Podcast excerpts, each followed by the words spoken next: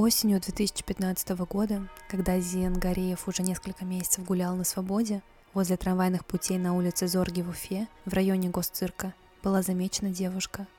Ее увидел водитель электротранспорта и сразу же остановился. Он вместе с пассажирами бросился на помощь девушке. Она была избита. Со множественными травмами ее доставили в больницу.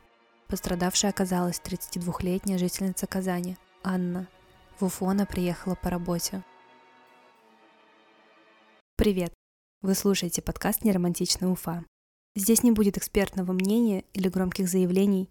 Я просто расскажу вам истории прошлых лет, которые происходили в Уфе и за ее пределами. Подкаст носит исключительно информационный характер.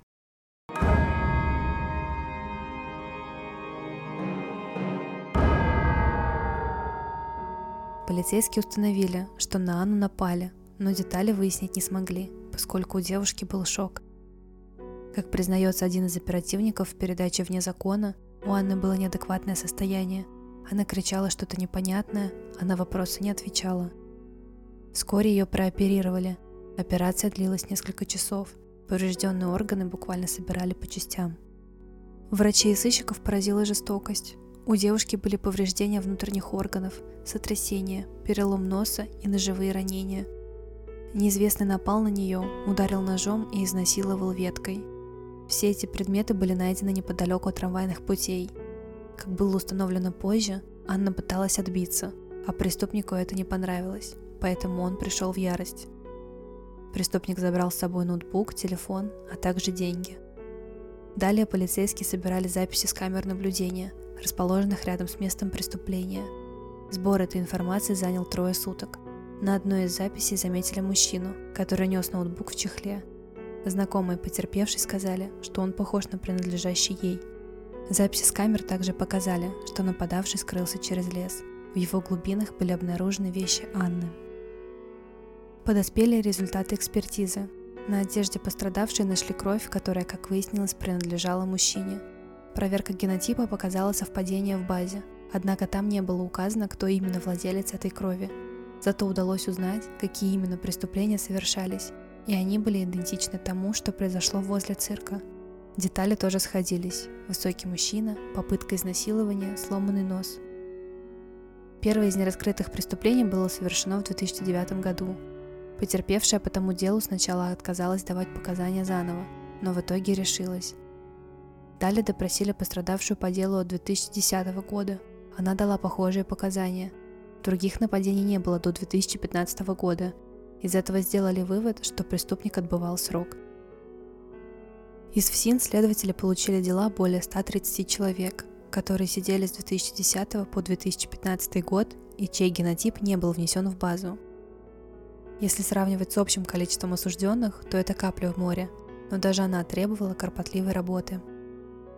В то время как лаборатория сравнивала полученные генотипы, следователи пробивали всех людей из списка по социальным сетям, надеясь увидеть фотографии. Так удалось найти мужчину, у которого были фотографии в куртке, похожие на ту, что видели на преступнике. Совпало и то, что по приметам он был высокий и неславянской внешности. Подозреваемым оказался Гизар Зиянгареев. Сыщики установили место его пребывания в Уфе и двумя группами спецназа выехали к нему, но ни по одному из адресов его не оказалось. Его мать рассказала, что сын живет с девушкой в Уфимском районе, деревне Алексеевки.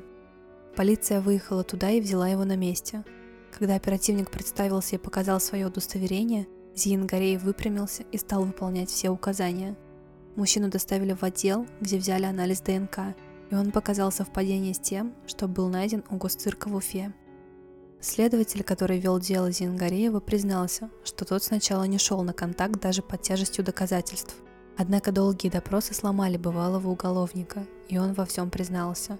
И в преступлениях две тысячи девятого - две тысячи десятого года, и в нападении на Анну из Казани возле Госцирка, а также в еще двух. Они были совершены перед последним. В первом случае он просто ударил женщину по голове доской, а в другом ударил, обездвижил и изнасиловал. Дело Зиянгареева рассматривал Верховный суд. На процессе он не отказался от показаний, все подтвердил. Однако заявил, что не раскаивается.